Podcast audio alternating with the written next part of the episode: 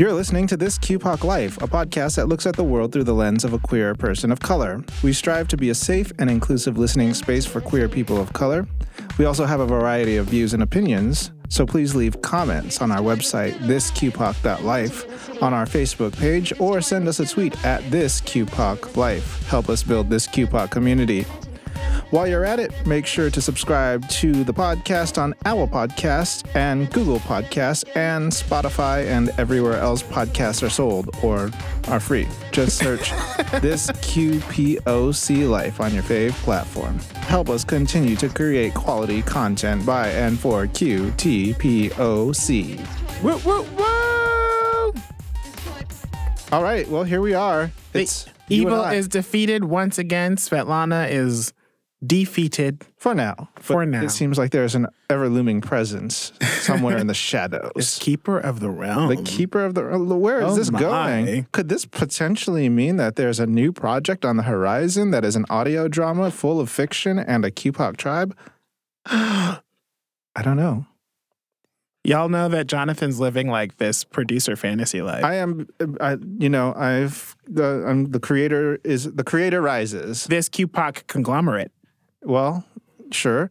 Uh, hi, everybody. My name is Jonathan, aka Blasian FMA. He, him, his, and you can find me everywhere on the internet just by googling me. I love a swift Google. Yeah. You may call me Jolie. That's Joe with no E, which is how you'll find me on social media. And my pronouns are they, them, theirs, and crushed velvet. Oh, we're gonna get into that in a second because I want to know what that's all about. Until then, this is the award-winning This QPOC Life. This QPOC life.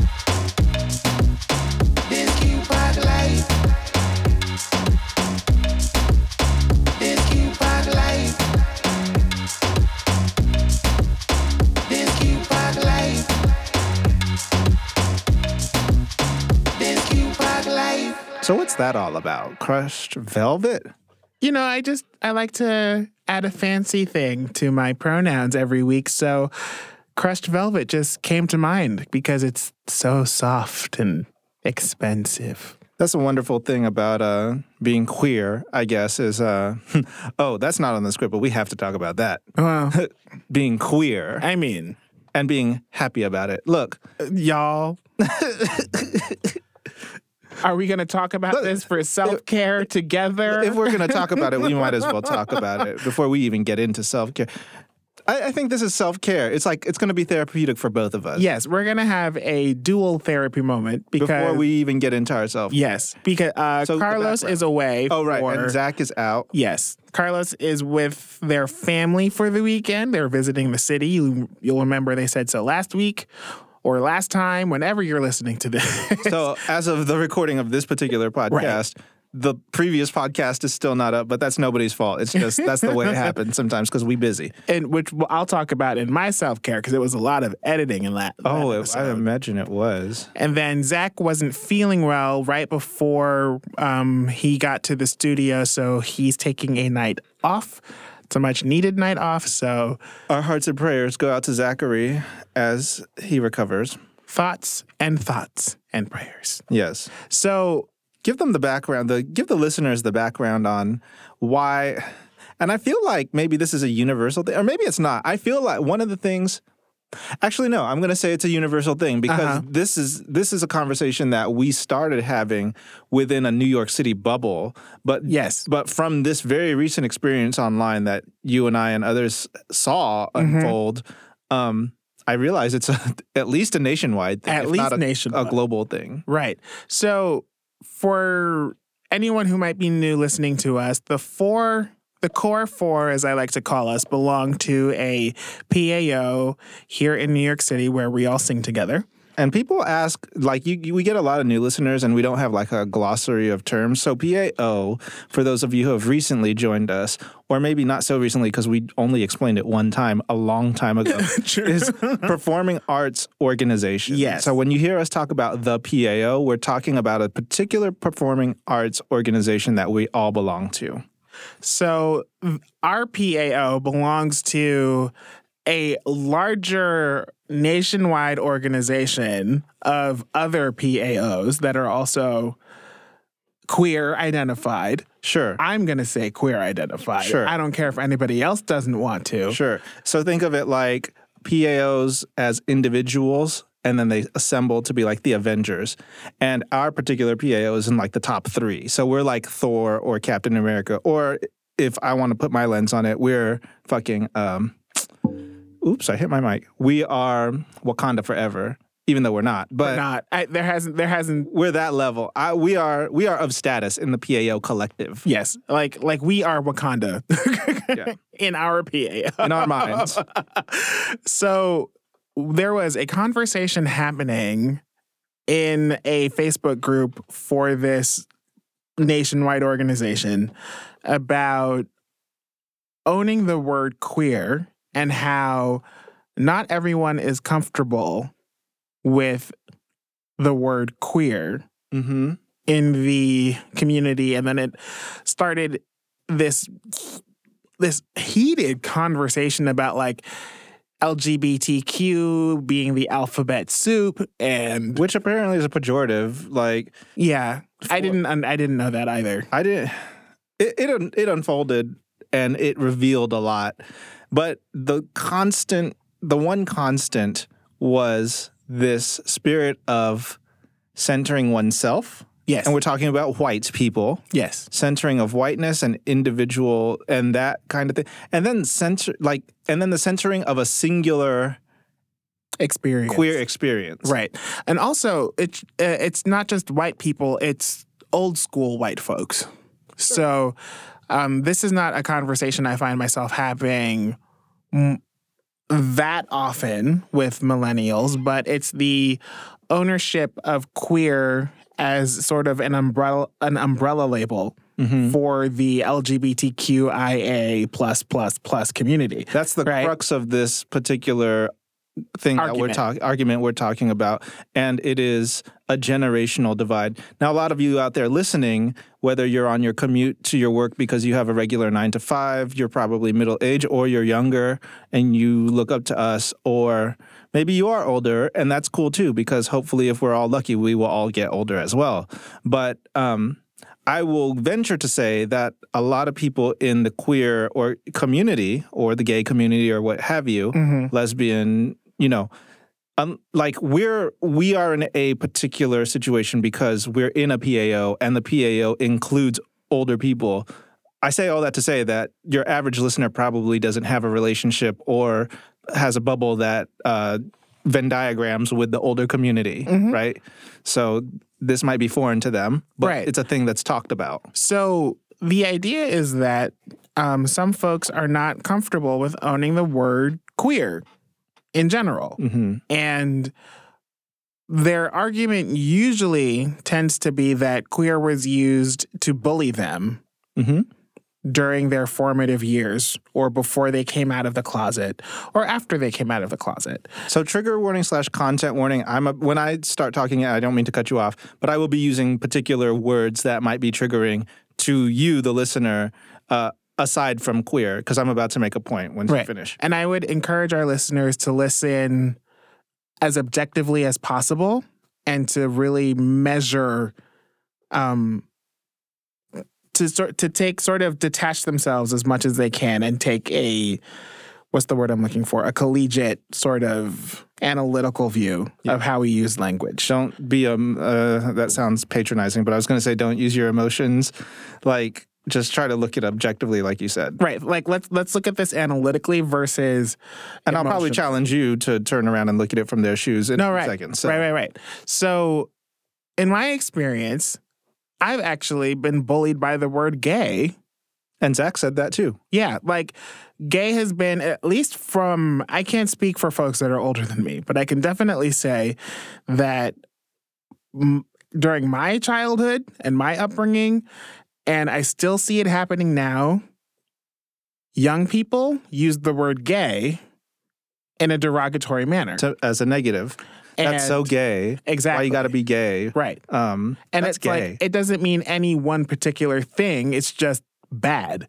Right. So a lot of people carry baggage over the word gay for that. Now, the word queer was is and was that For the for generation. for a lot of the older generation. I can't say everyone. Now, there was a movement where folks started taking ownership of the word queer again.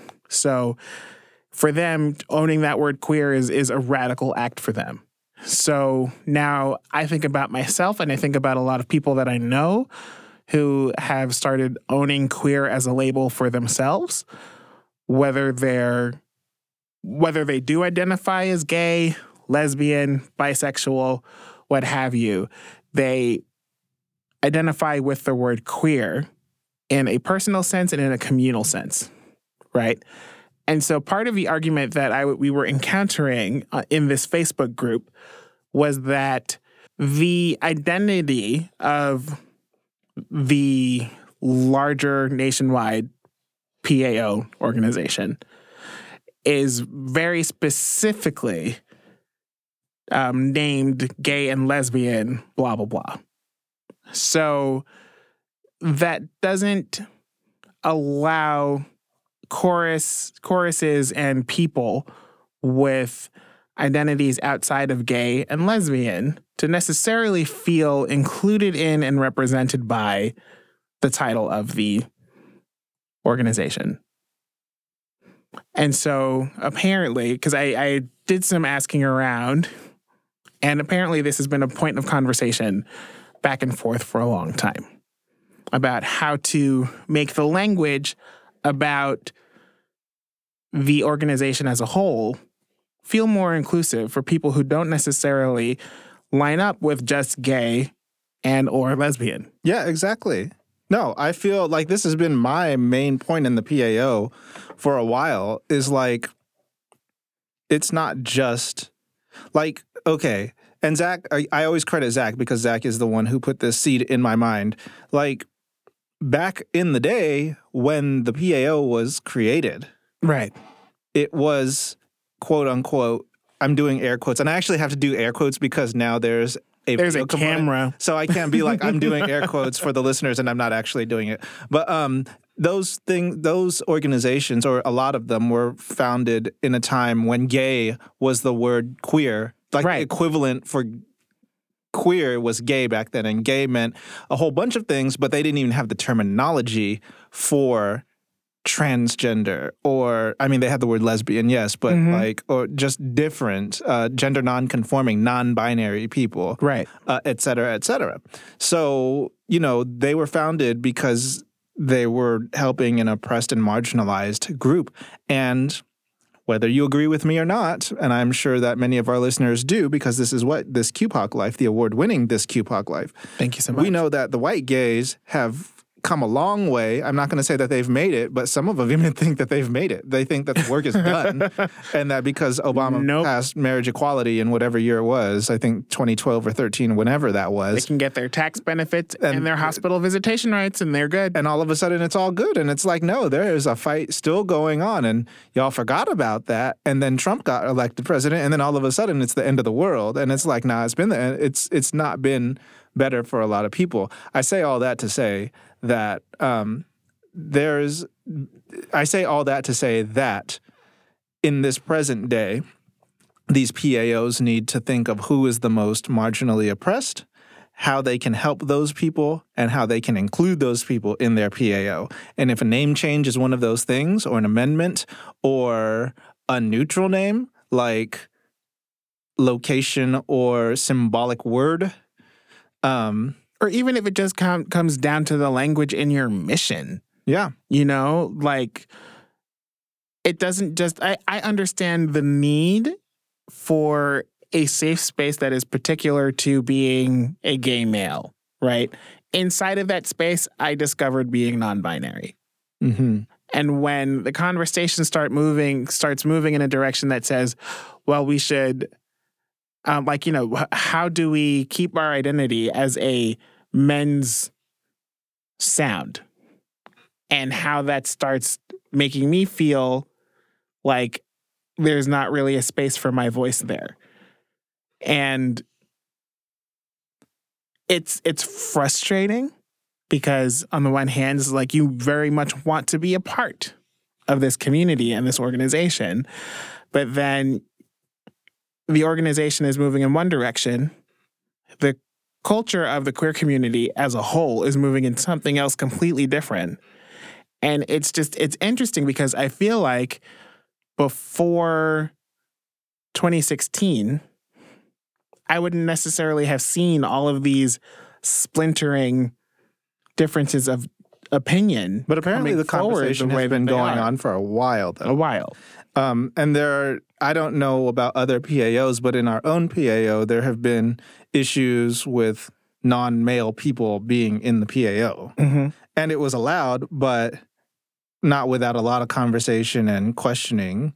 Um, and my thing is like how you said the people that are on a particular side are like they're concerned about the quote men sound. What exactly is the men sound? Like, and I'm asking them, like, is it Men's sound, Is- men's is- culture, well, blah, blah, is, blah. is it that, or is it just that you cared to sing TTBB music, tenor, tenor, bass, bass music, right? Because women can sing that, trans people can sing that, hmm uh, and if that's it, then that's it. But then you also have to think like, like it's just so foreign to me, and it's so frustrating. This is a this is also a theme that runs throughout the PAO is people being at the head of very sensitive and critical in the in in this present time with the direction that the queer community or the LGBTQ community is going and the progress that's being made. People being put in leadership positions to help steer the charge and not being educated and on those issues Right. On queer issues, on people of color issues.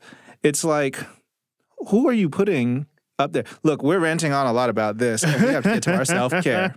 But um, long story short, there's there's constant battles It's going on identity within the politics. It's identity politics. It is. I. I. You know what? I realized that on my own in my room as I read that. I was like, this is the literal definition of identity politics right, now, um, and it's not a bad thing. Like identity politics is not as uh, identity politics is not as bad as anti SJW people would make you think on Twitter. Like they always use that as a thing. Like this is a this is a discourse that I think is worth having, but I really wish that people would get on board. And I don't know if that makes me sound um, tyrannical or like a dictator. Like I want you to believe what I Well, believe. I feel but like I just feel like if we are in, if you are in the, if you are in the gay community, if we'll just limit it to gay, then you know how it feels to be oppressed by straight people and be, told that God made you incorrectly and Right. you're an abomination and all this. So how dare you turn around and then tell trans people or gender non or bisexual people that they don't they're not real or that it's just a stepping stone or it's just a phase. Right. Like like you don't you don't have the right to do that and also there's there's i feel the thing that kills me is how i feel like there's a part of me that feels like the queer community the lgbtqia plus whatever you want to call it community. Um i feel like there's a conversation about allowing people to just evolve and letting themselves change because if there's one thing about that I've learned about being human since coming out is that identity is fluid. It's not this concrete thing and these relationships that we have with words. It's we have, we have the ability to change our relationship, to change our thinking, to change so much about how we communicate, how we engage, and how we think about any particular thing. So, what do we need to do to encourage other people to remember? It's like, you know, in order for us to keep progressing, we all have to progress together. Well, I hate to say that uh, it may or may not be true, but there's an old saying that says you can't teach an old dog new tricks. And a lot of this resistance and being set in your own way is coming from the older community, uh, and not all of them. Because there was a person on that conversation that said that they're 63 years old and they're completely on board with queer being an umbrella term to capture Right. everyone. Um, but on the other hand, it's people, again, once again, centering their own experience and then making that law and gospel when it doesn't need to be. Like the world doesn't revolve around you, baby. Like let people be who they are and you can continue to be who you are and um and that's a whole other rabbit hole to go down is when these particular people feel threatened then all of a sudden we're trying to encroach something on them and it's not that we're Right. just creating space for everyone else Right. when we come back We'll finally talk about ourselves. we'll talk about our self-care so stick around and then additionally and then we'll have more topics to talk, chat about be right back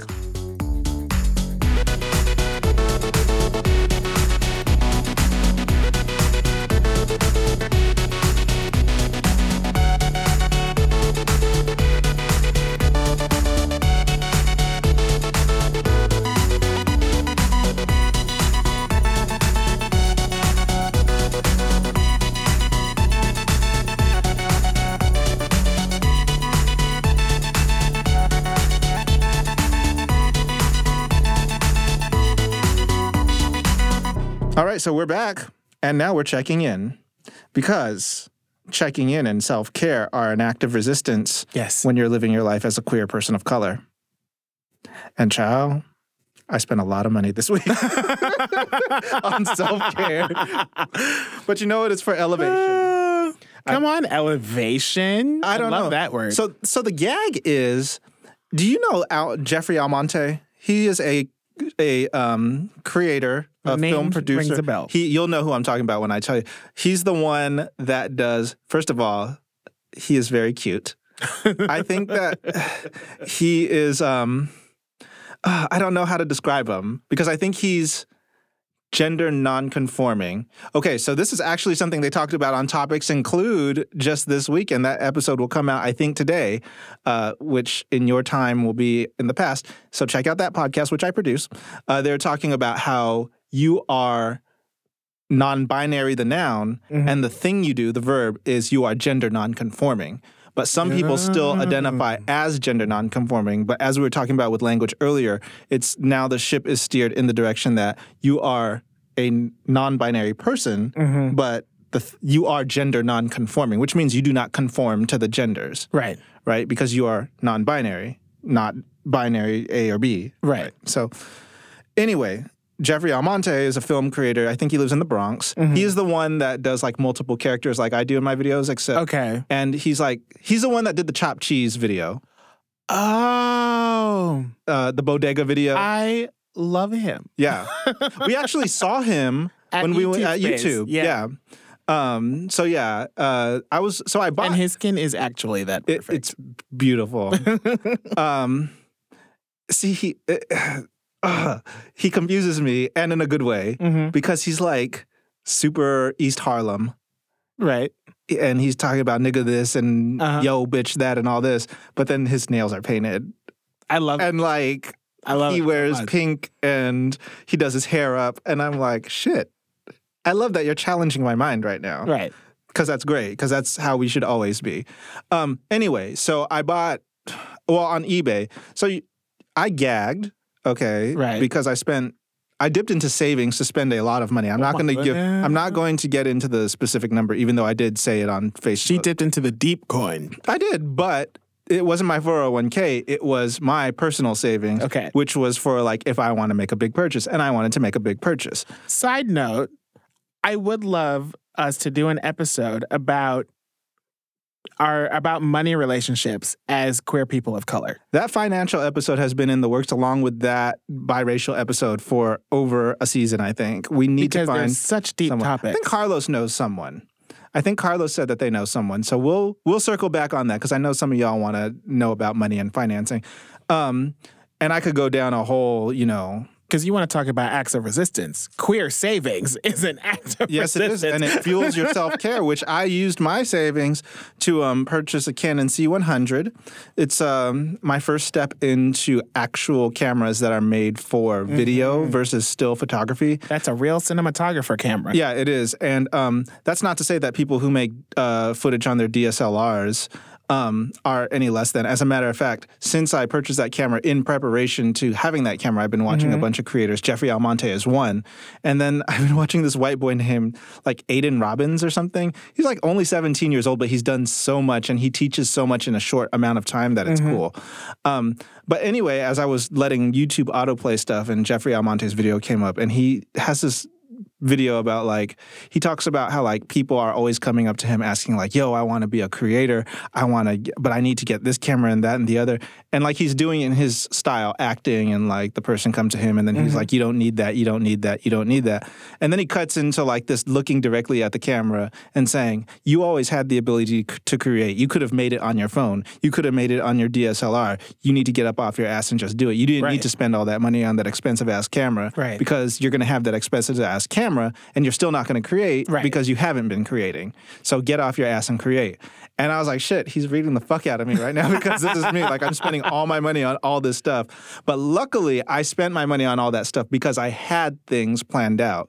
So self care for me is purchasing new equipment, but it's also um, planning out work. So I'm producing topics include podcasts, which includes the use of this studio. But then I also have a project, which I guess I could talk about. Um, You alluded to it last week. yeah, QPOC profiles, and um, I'm interviewing people that I think uh, have a very uh, you know um, interesting Compelling story, story. compelling stories from the lens of a QPOC.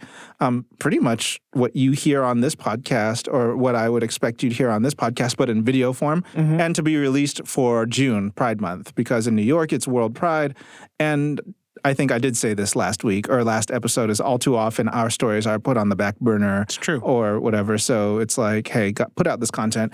Good exercise for me to be able to like schedule and like coordinate. Then I'm working on something else for Queer Filmmakers New York. Um, so like the ball is rolling. We're both working on stuff for queer filmmakers. I know you designed the logo. Yes, I, I heard you design, and I saw the logo, and it's really nice. Thank you. Um, so yeah, me, it's just um, getting in gear, and it's been a decade, and like I'm tired of just talking to the camera and bitching about stuff. That's why I started the podcast instead. Like I want mm-hmm. my video content to be like cinematography slash creative work, and eventually a scripted series. But child, that's going to be One a- step at a time. in addition to like the coordination of people to get an interview done, then a, then a web series would be that plus the creation of the content Right. in order to shoot it. So Right. script writing and stuff like that. But I'm sure I'll find people over the summer. You stuff. sure will, and, and you know you won't have the limitations of of. I mean, as wonderful as Brick is, you still have the limitation of you know is the equipment available? Is Right. And that was the main thing because you and I went on a film shoot with this camera that I purchased Right. a couple weeks ago. well with Brick's camera, Brick's camera. and then you purchased it. And then I was like, you know what? Because uh, one of my mentors was like, don't buy the camera. You can just get it from Brick whenever you need to do a shoot. And I was like, no, what if I'm like up in the middle of the night and I want to shoot something like, and I want to do it now and I don't want to have to apply for it and then be told yes and then get the get it a week later. So ultimately, I'm more of that type of creator. I'm trying to steer myself in the way that into a structured creative where I could have had the the thing ready and then you know coordinated it and then picked up the camera from Brick. But like, who is to say that the camera would have been available? I think Right. it was. You know, I- and I'm also going to do other stuff on the side, just messing around. Like, I don't know if you saw, but I put on Twitter and Facebook and yeah, Twitter and Facebook. I did this thing that I learned from that Aiden boy um, called a hyperlapse. Oh yeah, that was dope. And the way you make it's not easy. Like you had, I st- I was at, um, I was in Lower Manhattan in front of One Police Plaza, but I was a block away. What you do is you take a picture, like you make sure that the camera is focused on one point. Take a picture, then you take a step forward, and you take another picture. And I did that all the way down the block. my It was like 64 steps. No, it was 96 pictures. So I did that 96 times and then you imported it into Premiere. I don't want to get into technicals, but you should check it out. It's a really neat, it's like literally two seconds long. And I did all that for two seconds of footage, but it's a neat effect. Wouldn't you agree? I thought I it was amazing. I literally thought that you just did that with your phone. Yeah, I did with my phone. No, I mean, but I mean, like you used like the hyperlapse function. oh, no, I, I created that like from. because I was like, this looks amazing. Your phone did this, and no, you did that, but you used your phone to do it. Right. So imagine like if I used a DSLR instead, what that would look like. Right. I don't think I would be able to do that with the C100 because it's, I think it takes still yeah. photography. Yeah, you can capture stills. Yeah. Anyway, that's a lot. So what are you doing? Um, this week was a lot for me too. I I mean, part of my self care was actually editing the our 50th Golden Jubilee episode. Oh, that must have been a lot of work. Um, it was a lot of work, and it's it's a, it's so many tiny little details, and I was up to like 76 audio tracks oh my god. um, to get the sounds that I wanted the way that I wanted them. Um, I had a lot of fun thinking about okay, what's Syzygy's voice going to sound like, mm-hmm. and I used a vocoder for that, and then Gave me uh, real Steven Universe vibes. yeah, I, I was sort of going for that direction. Like I had our listeners in mind in particular. Like all I put, I wrote the script. Right. All in there. The only direction I gave was 80s synth sound. Yeah. and you took that and you went full Steven Universe. I was like, go ahead, Jojo. This is great. it was so much fun to do, and um, it makes me appreciate how much talent there is at this table. Mm. because everybody just went all in and it's it's so much fun to listen to and I was I was up late a lot of late nights this week but it was so worth it because I'm just just thinking about our listeners and and it's episode 50 and how many people have been with us since the beginning. And You better watch out because the only reason for episode 50 that I was so adamant, like when we did our episode 50 brainstorming, I was like, oh, it has to be, have, um, uh, what did I say? Uh, audio narrative or like Uh-huh. uh, dramatic audio, whatever we did for the Oh, no, Final yeah. Fantasy episode. Yeah. Ever since that Final Fantasy episode, there's been a regular stream of like six or seven people that have been like, when is that coming back? when are you doing more of that? You should just make a whole podcast full of that. And I'm like sitting here. I want lot I would want to do that, but like you just said, 76 audio tracks for those three little scenes. a lot of work. It'd be a lot of work to do that, but it would be fun because I'm a storyteller. Yeah, it, it I mean it is fun. You just I part of the reason why it took so long is because I was literally tracking down the different sound effects I wanted to use and so many of them are unsorted or you just have to pick and choose and browse through all the little tiny pieces Yeah. to find the one that you want. And um, I, I also, except for the uh, intro music to the episode and the Sailor Moon music, I I sort of assembled very quickly the other the rest of the music that we hear in the rest of the episode. Yeah. And the it's just a lot of moving parts and make sure making sure all the parts move together, making sure nothing's too loud, nothing's too soft. Yeah. And it's it's interesting because it, like you don't have the advantage of film where people can see what you're trying to get what you want them to picture Right. You have to think you have to have a very clear picture in your head and use sounds to get people to do that Yeah. I'm looking forward to more of it. Um, but you know, you all should uh, show us.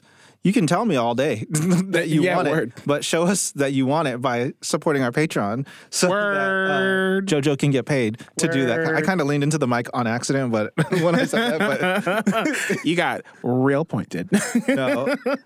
Uh, but yeah. So, anything else? Uh, is the Um, rent paid? i am i'm i've been cash poor all month i won't front Okay, Donald Trump. but ooh ooh Ah. i need to recover a second hold on zen all right so i've been kind of broke all month and i have um, i'm trying to wrap up several different design projects simultaneously to and once i have all of that money the rent will be paid i just gotta get them all wrapped up those with invoices a bow on out. top. So, um, I'm a couple of these projects are taking longer than I really wanted them to because clients aren't clear about what they want. Mm. But that's another issue for another time. Mm. Say what you mean And- and mean what you say. But other than that, life is good. I've been doing some um, boundaries with social media this week. Like like iOS has this downtime feature that tracks how much time you spend on different kinds of apps. Oh, I mean, Team Google has that too, but yes. Well, So that's awesome. Now I know that. And um, so, like after 10 o'clock, all my social media apps get shut down. And after I spend more than an hour on my phone or on my iPad, that all gets shut down. So I'm like, I'm not, I still can, but I'm not checking emails before bed. I'm not looking at Twitter five minutes before I go to sleep. So it's I've had even though I've been, gone to sleep late, I've had better sleep this week. Yeah, I. I remember seeing that um, you're not supposed to look at any screens like up to four hours before you go to sleep, Four hours. which is crazy. I'm like, what are you supposed to do until then? We live in 2019, but whatever. When we come back, we will talk more.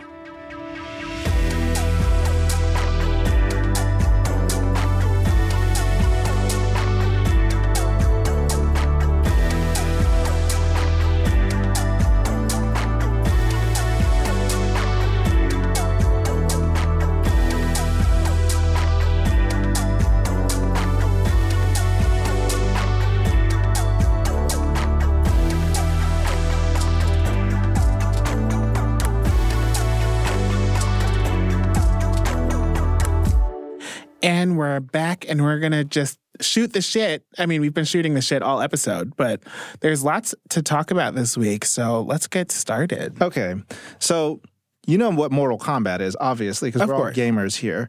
Um, and Mortal Kombat 11 just came out, and it was I'm probably still terrible at it. it has changed so much though. Like around the time that um I don't even know what it was called. I guess it was just Mortal Kombat. Like whenever they did the reboot, there there's a clear time when Mortal Kombat as it is today became what it is today, and I think that was Mortal Kombat 9. okay. I'm not sure about that. It might have been the one right before it, but there at that time Mortal Kombat became this new fighting game. Still combo based, but like very it's just it is the new Mortal Kombat. So Mortal Kombat 11 came out and uh you know, same fanfare, same uh, anticipation, looking to see who's back, what's going on. And mainly people really play these games for the fighting. There's a whole Right. fighting game community. You know, I'm sure that EVO, which is like the Olympics for fighting games that is held in, I think, Las Vegas every year, um, and multiple other tournaments around the year that are centered on fighting games are going to now use Mortal Kombat 11 as the uh, Mortal Kombat uh, game. There are so many. Um, or maybe they'll have different tournaments with different games. Right. Anyway, this one came out, and the story is awesome. It features a new um, bad guy. It's one of the uh, elder gods that is above Raiden. Now, y'all need to look that up if you don't know. Like, this is for the Mortal Kombat gamers. Um, and so the main bad guy in this one controls time. Mm-hmm. And so the narrative around that is like, oh, the the new Mortal Kombat or like the the the Mortal Kombat people of today get to meet their old Mortal Kombat people from the earlier games.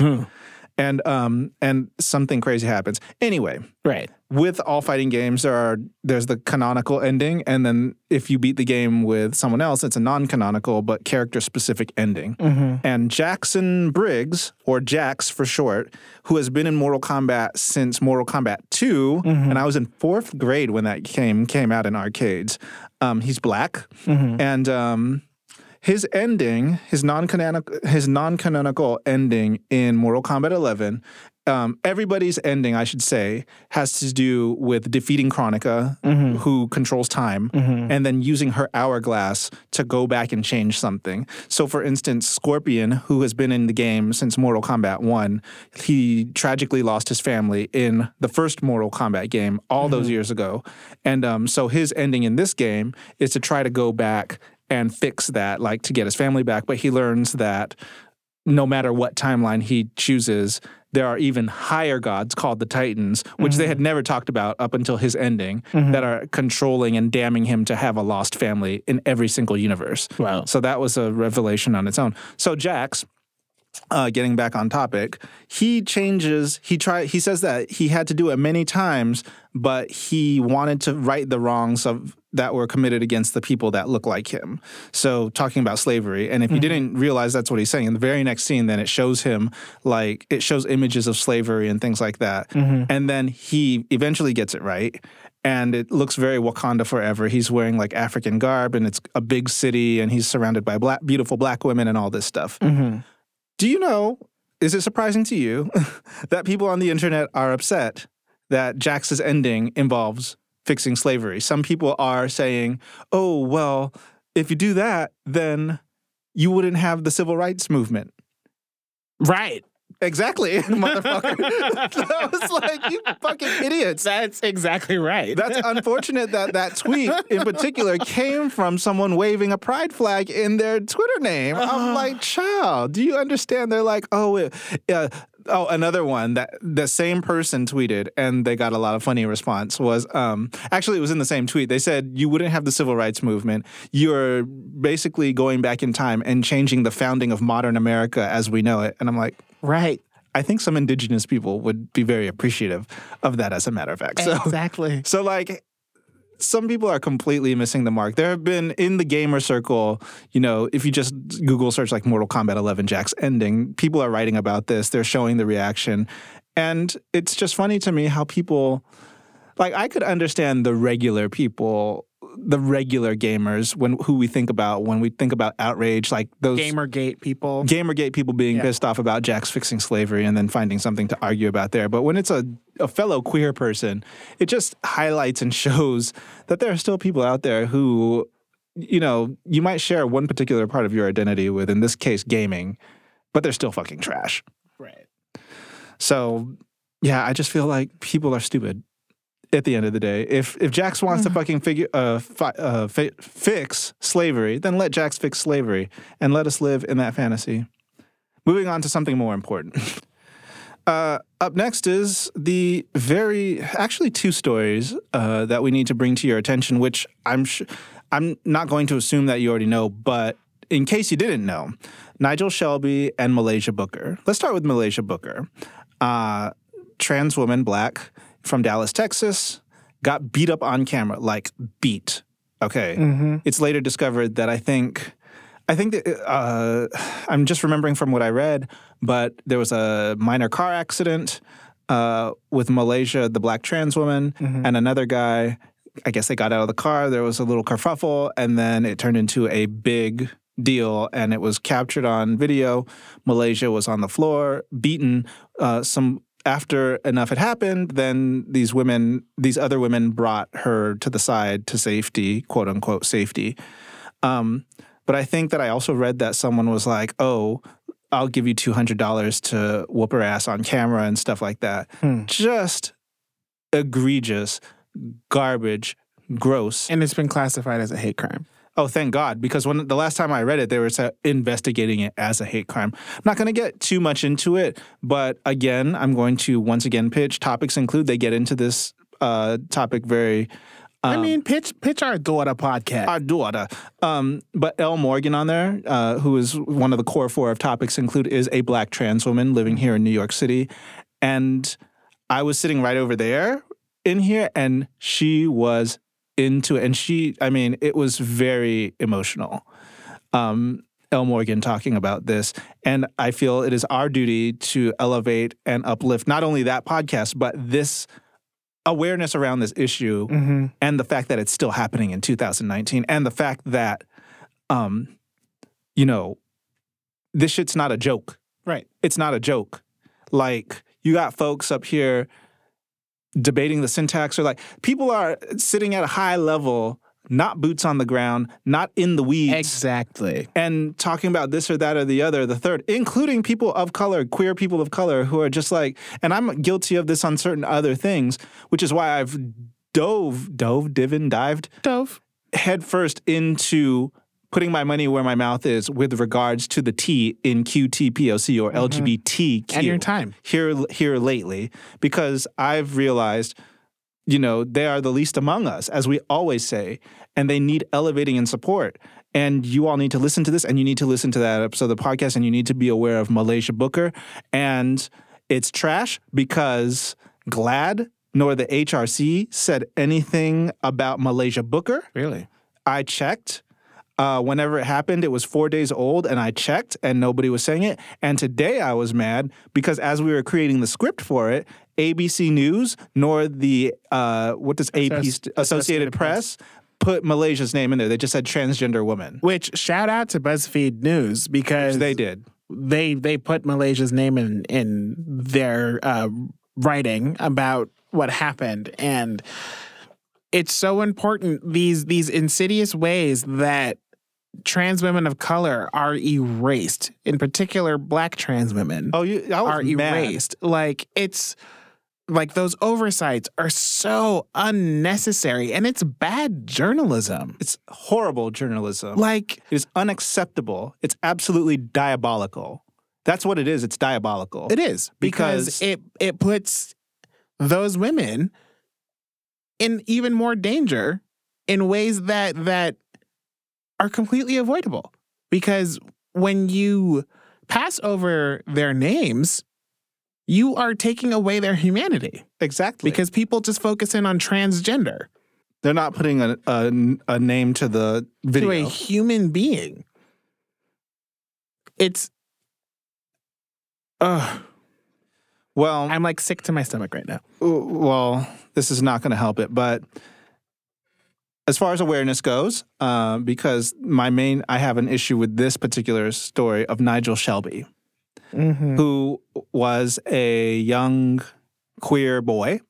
I'm not exactly sure how old he was. 15. 15 uh, and basically uh, completed suicide because he was being bullied. Mm-hmm.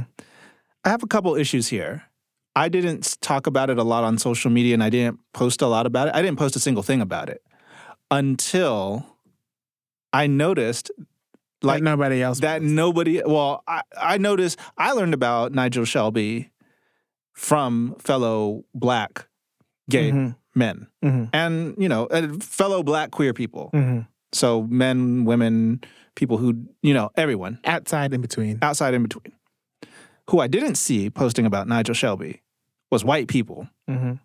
not a one not a one okay facebook has a feature a search bar and you can filter down the searches Mm-hmm. based on your friends so i typed in nigel shelby Mm-hmm. and then i filtered the search to your friends not a single white person that i know and in 2019 we do have our bubbles right? Yeah, sure. You might be a black person, you might be a black gamer, and all you have are friends of black gamers. You might be an old black grandma, and you only have the church circle. Right. Or like, what? like everybody but again, has going, blind spots. Going back to my earlier point, you and I and everybody else on this podcast is associated with a cer- certain circle of people Mhm. that includes not only younger and older, but also many different races and identities and Right. nationalities and ethnicities Right. and not a single non-black person. I saw one Asian person talk about Nigel Shelby. And then I saw hella people talking about Nigel, uh, hella black people talking about Nigel Shelby. Then I posted, I was like, hmm, I don't see a single white person talking about it. But let it have been some white little boy that With blue eyes. with blue eyes and blonde hair, complete suicide. And the HRC would have been talking about, it, and GLAAD would have been talking. Yep. Luckily, in this case, GLAAD did say something about it. HRC still didn't say anything about it as of the time that I was researching it. I'm just like, this is trash. Well, I, I think GLAAD said something about it because of what that uh, deputy. He there a deputy was put on leave because he wrote something. Oh, I saw that trash. he was so, he he like did one Oh. of those, um, you know, where you put the like how we have Oscars and then they all Uh-huh. mean something different. Was that an acronym? Yeah. Um, he did an acronym for like LGBTQ, but it wasn't anything to do with LGBT. No. It was like I don't even want to give him spotlight, but it was garbage. it was like- absolute trash. so.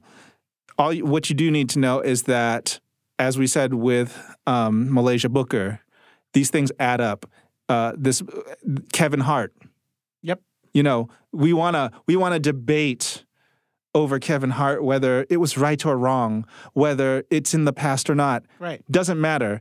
Defending that shit and him saying that shit is the type of shit that emboldens and encourages other people to then say stuff that leads to young men or young boys like Nigel Shelby to complete suicide mm-hmm. because they don't feel like they belong in this world, that they don't feel like they can bear that pain. And so, not just Kevin Hart, but just any regular old schmegular boy in a middle school boy, high school boy in the hallway or girl talk about faggot this or gay that, that's so gay. You have to understand that that stuff builds up over time. Yep. And Nigel's mother actually spoke out about that in particular and how Nigel struggled with When we depression and think how she doesn't the want way to that we see treat each other her son and our insistence as insistence the victim on of just who's bullying, right and who's wrong, but how bullying and contributed to his depression. just letting people live lives she their wants to remember when her we son don't let people as just the live, ray of mm-hmm. sunshine that has that an effect he on was in people's her mental life health. when he was Right. And having good days. And not just this, this circles back to exactly what we were talking about at the top of the show. Yep. Once again, people being intellectual, having just debates about what we should be called and what we shouldn't be called. Like, people want to identify how they want to identify, right. and people want to live And identities are not uh, open for for, discussion. debate. Exactly. No, it's not. And with Nigel, he is in a more vulnerable state because he's a young boy. And he doesn't know A young to, black boy. a young black boy and he doesn't know how to navigate the world. There's a whole other episode that we need to do about gay parents and who our gay parents were. mm-hmm. Because I had gay parents, I'm sure you had gay parents. When we talk about the ballroom culture, they have gay parents. They're called mothers. Uh, some people don't grow up with them.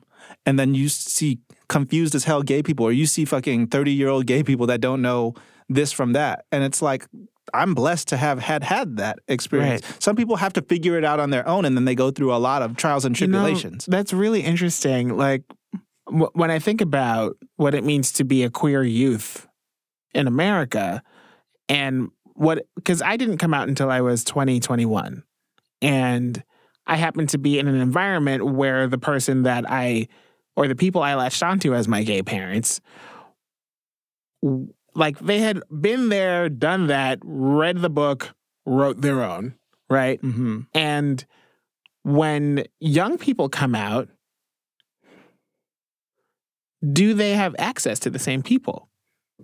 Probably not because I don't know. I won't say probably not. Uh, Child, we're we're showing our age It's- because it's a whole- it's a whole new world, right? And- Right. And, there's YouTube and there's all this, and their parents are now probably the TV and like the trash ass forms of media. And hopefully this podcast, which is not trash ass, I hope that we are influencing people out there. But yeah, I think that's the answer to your question. Is like stuff like this, Right. stuff, and then harmful stuff like this, like YouTube videos and Where like, you know, RuPaul's drag race, is RuPaul's the Drag Race. of queerness. Oh God, and y'all love that. Um, but um, I, I, I, I was introduced to RuPaul's Drag Race at a later time in my life. Thank you so much.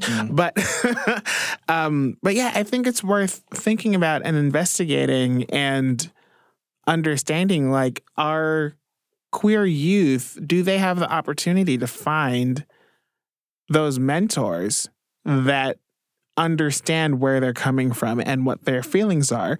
Because they might have parents and guardians that can't relate to them oh, and their feelings. absolutely, and that's the point we have. That's the reason we have um that whole system. And I, it's not a, it's not like you go down to the courthouse and you apply for a gay parent. Exactly. It's just it happens.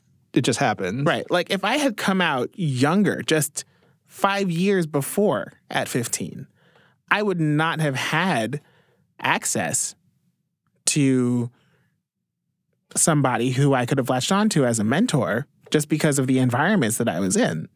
And I definitely wasn't the kind of young person who was traveling to the city. I didn't know anything about Christopher Street until right before I came out. You know? So, and that's in New York City. Yeah. I can't imagine not living here and trying to find somebody who I identify with Yeah. and can cre- create community with. Mine was through um, a friend, uh, and through Yahoo Instant Messaging. Mhm. Strangely enough, I had to think. I have I had two gay parents, quote unquote.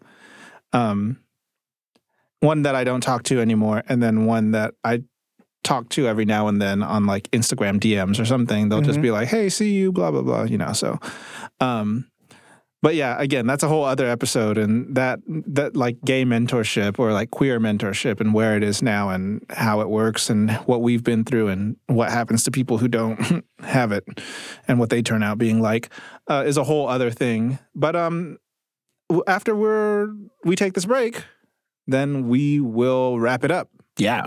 Oh, also, before we go on break, I wanted to say a very happy birthday to the First Lady of the United States, Melania Trump. No, thank you. No, I wanted to bring that up because it's it was brought up on Twitter. I think it was I forgot who it was. It was one of the outlets like ABC or something like that, and they tweeted it, and then like 100% of the responses were all from her modeling porn days.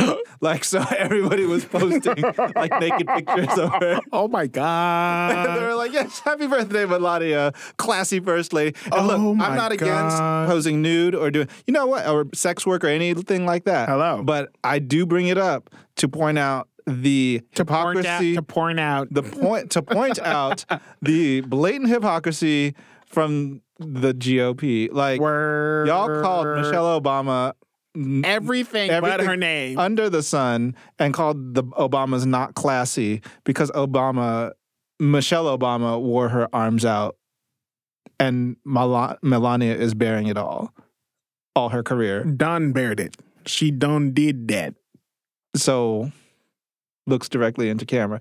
I'm just like, uh, how have y'all not called this out? And it's her birthday, so that's what. That's why I just think this whole presidency is a farce. And like we're just, like, there's something else going on that they don't want us to realize. Mm-hmm. It's just like, okay, Is there something happy we can talk about before we close out? child, nothing else uh, else on this list that we were going to talk about before we closed out, which we don't have time because we have to be out of bricks soon.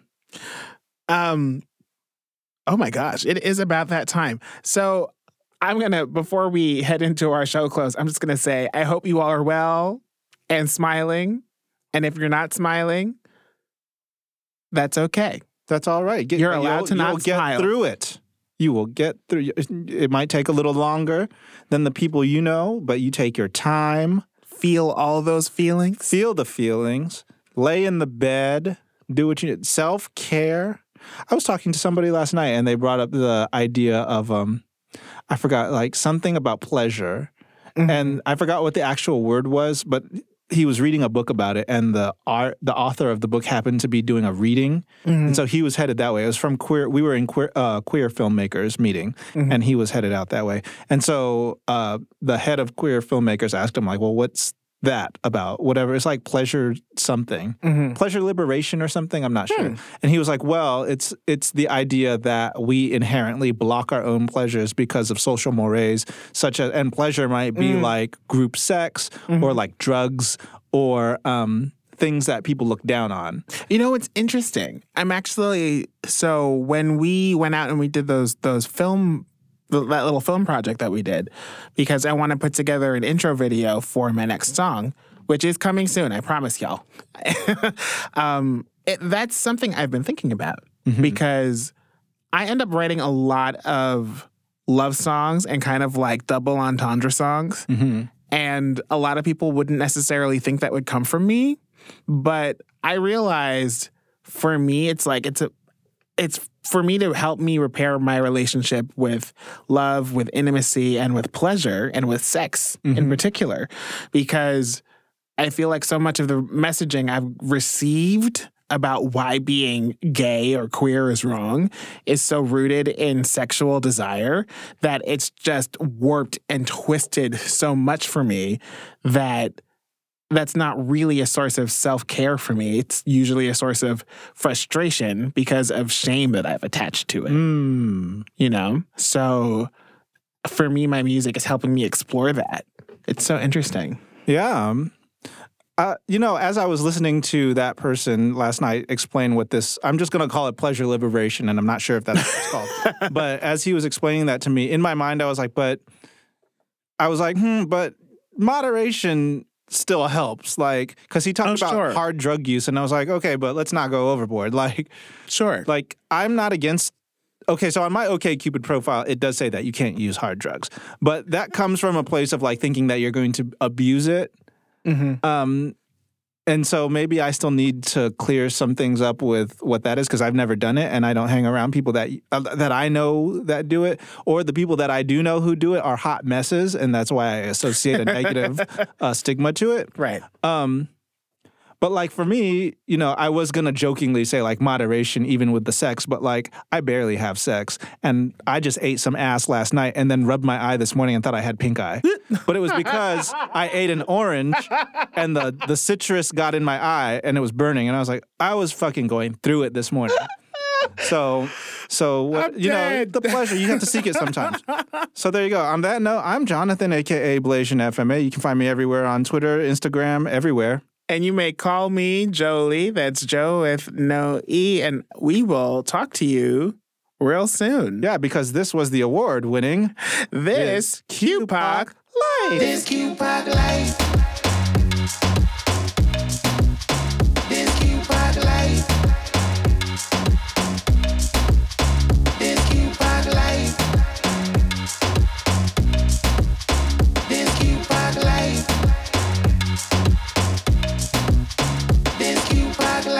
This episode of This QPOC Life was recorded at Brick Arts Media in downtown Brooklyn, New York. Remember, you can talk to us at This QPOC Life on social media and our website, www.thisqpoc.life. You can also email us using ask at thisqpoc.life.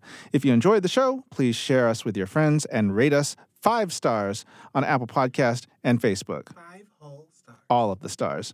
Uh, thanks for being a part of this QPOC family. Talk to y'all later.